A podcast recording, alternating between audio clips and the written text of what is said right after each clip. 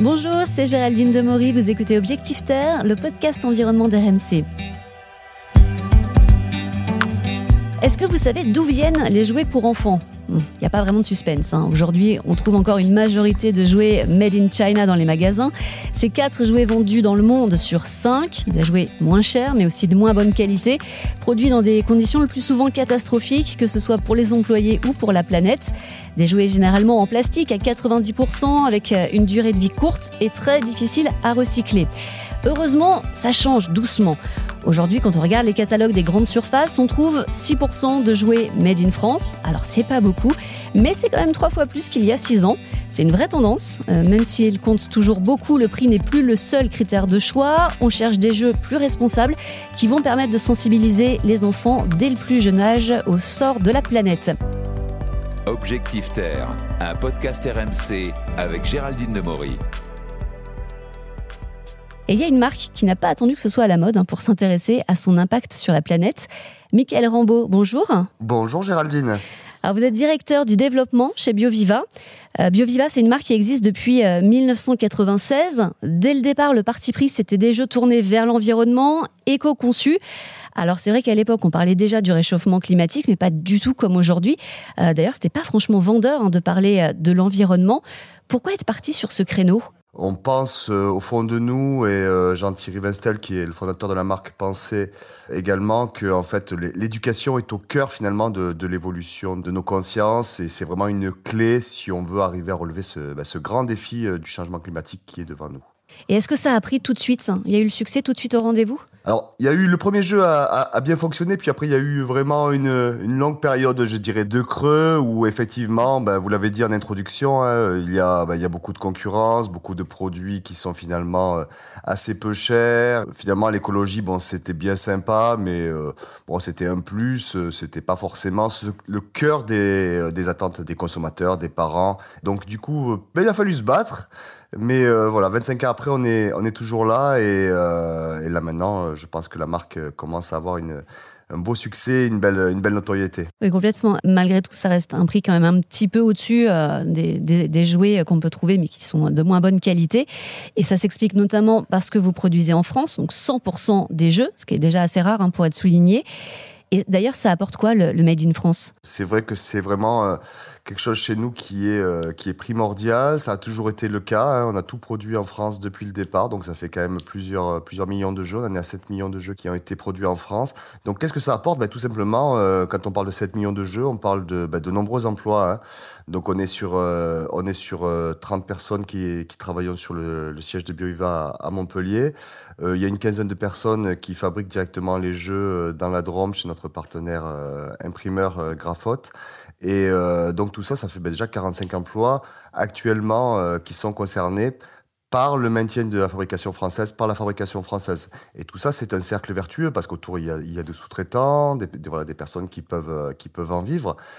qui plus est, ben, tout simplement, on rapproche le lieu de production euh, ben, du lieu de consommation, du lieu de diffusion, et ça veut dire ben, beaucoup moins de CO2 émis par les transports, euh, tout un engrenage vertueux de ce côté-là. Oui, alors, et vos jeux euh, sont éco-conçus. Alors, c'est quoi éco-conçus en fait? Qu'est-ce qui fait euh, qu'ils sont euh, bons pour l'environnement? Nos jeux sont, sont en papier, carton, bois. Hein, il n'y a pas de plastique, c'est vraiment quelque chose qui est très important chez nous. Donc on privilégie déjà ces matériaux-là qui ont un impact moindre sur la planète.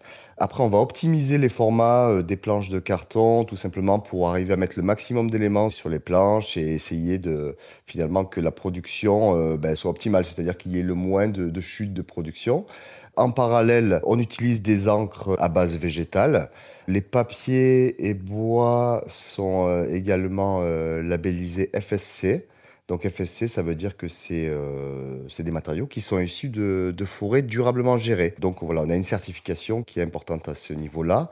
Bon, on a parlé de la fabrication française, il y a aussi un label hein, qui prouve bien euh, ce que l'on dit, c'est-à-dire c'est le label Origine France Garantie. Donc 100% euh, de nos jeux sont labellisés Origine France garantie. Et après, donc, dernier point, effectivement, les jeux sont produits grâce à l'énergie du soleil. Là, on parle là plus du côté de la, production responsable, du coup, de votre entreprise hein, qui essaye jusque dans la production euh, euh, bah, de, respecter, d'économiser de l'énergie, en fait. Bah oui, bah c'est, si on peut être même euh, positif de ce côté-là, bah, on essaye. En tout cas, là, on a installé sur l'usine de notre imprimeur des panneaux solaires. Donc, ce qui veut dire qu'avec la masse d'énergie produite, on a calculé que voilà, l'ensemble des jeux étaient produits grâce au, soleil de Provence. Donc, ça, c'est quand même, c'est quand même assez sympa. Puis, on va rappeler aussi que ce sont des jeux euh, qui ne sont pas électroniques, donc euh, des jeux où il n'y a pas de oui, il n'y a pas de pile, euh, effectivement. Ouais. Donc, euh, on peut trouver euh, de chouettes mécaniques de jeu. On appelle ça des mécaniques de jeu, de chouettes règles de jeu hein, pour intéresser les enfants sans pile. Donc, bah, nos jeux, nos jeux défis nature, qui sont un très grand succès de cours de récré, bah, interpellent les enfants et plaisent aussi aux parents. Hein. C'est des batailles avec finalement les caractéristiques des animaux. Donc là, on éduque au respect du vivant. On donne des informations euh, très intéressantes sur, euh, sur les animaux, mais aussi sur les sciences, sur la planète, sur l'espace. Donc il y a pas mal de thématiques. Et euh, quand on voit les enfants jouer, finalement, on se dit que se dit qu'il n'y a pas besoin de jeu électronique dans un jeu, dans un jeu de société. Il n'y a pas besoin de piles en tout cas. D'ailleurs, vous êtes sur, sur, une thématique qui est quand même assez précise.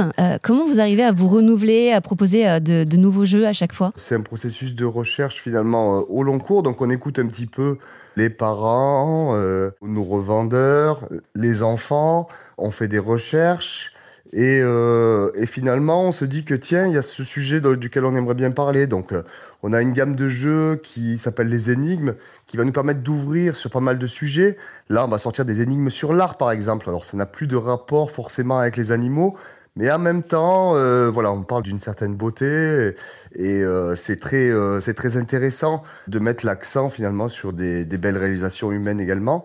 On mouline beaucoup, on réfléchit beaucoup, on écoute beaucoup et puis on reçoit aussi des, des jeux, des jeux d'auteurs externes qu'on teste, qu'on essaye et puis et après, on se dit, bah, tiens, Banco, on va partir sur ce, sur ce projet-là. Alors, on a parlé beaucoup de l'aspect environnemental, bien sûr, c'est qui est au premier plan. Vous avez aussi un engagement sociétal. Alors, ça se traduit comment? BioViva, d'ailleurs, était la première société à mission de la filière des jeux et jouets. On a inscrit des objectifs environnementaux et sociétaux dans les statuts de BioViva. En parallèle, on a euh, créé la fondation BioViva, donc euh, qui permet finalement d'avoir un impact concret en fait hein, finalement par des financements en dehors du monde du jeu. Donc là on est en train de travailler sur des financements de protection de la biodiversité. On a eu fait euh, finalement euh, un peu plus tôt des dons de jeux à des ONG qui distribuaient des jeux à, à, des enfants dans des camps de réfugiés. Donc on a voilà on a pas mal de pas mal d'apports et on sait que c'est vraiment dans l'ADN de la société d'apporter un plus autour de nous de par nos de par notre travail. Merci beaucoup Monsieur Rambaud.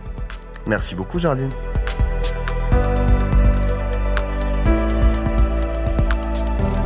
Alors Biosiva a vraiment été euh, dans les premiers, mais c'est vrai que depuis d'autres ont suivi.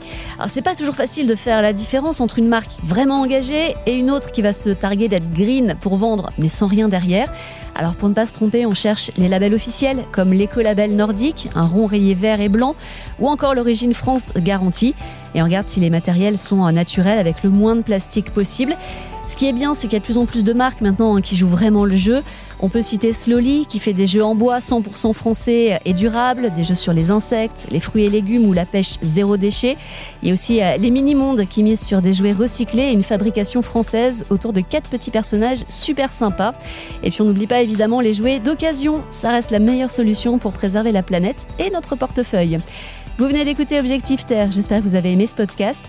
N'hésitez pas à vous abonner, à en parler autour de vous. Nous sommes sur toutes les plateformes de streaming, le site et l'application RMC. À bientôt!